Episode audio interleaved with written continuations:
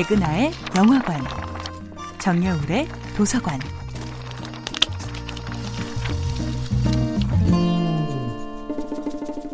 안녕하세요. 여러분들과 쉽고 재미있는 영화 이야기를 나누고 있는 배우연구소 소장 백은하입니다.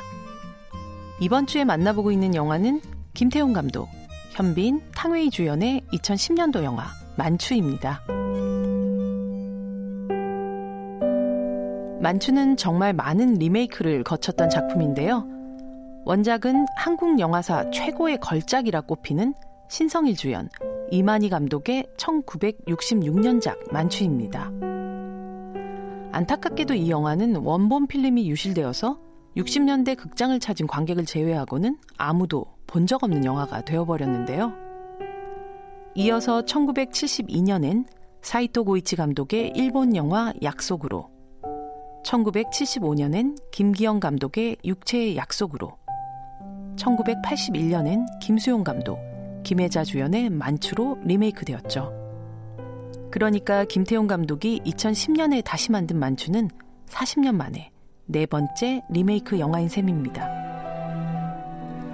마지막으로 만추가 리메이크되었던 1981년만 해도 감옥에서 나온 여자가 처음 보는 낯선 남자와 연애를 한다는 것 자체가 큰 문제였고, 게다가 어린 남자에게 호감을 갖는다는 것이 약간 금기시되던 사회였다고 합니다.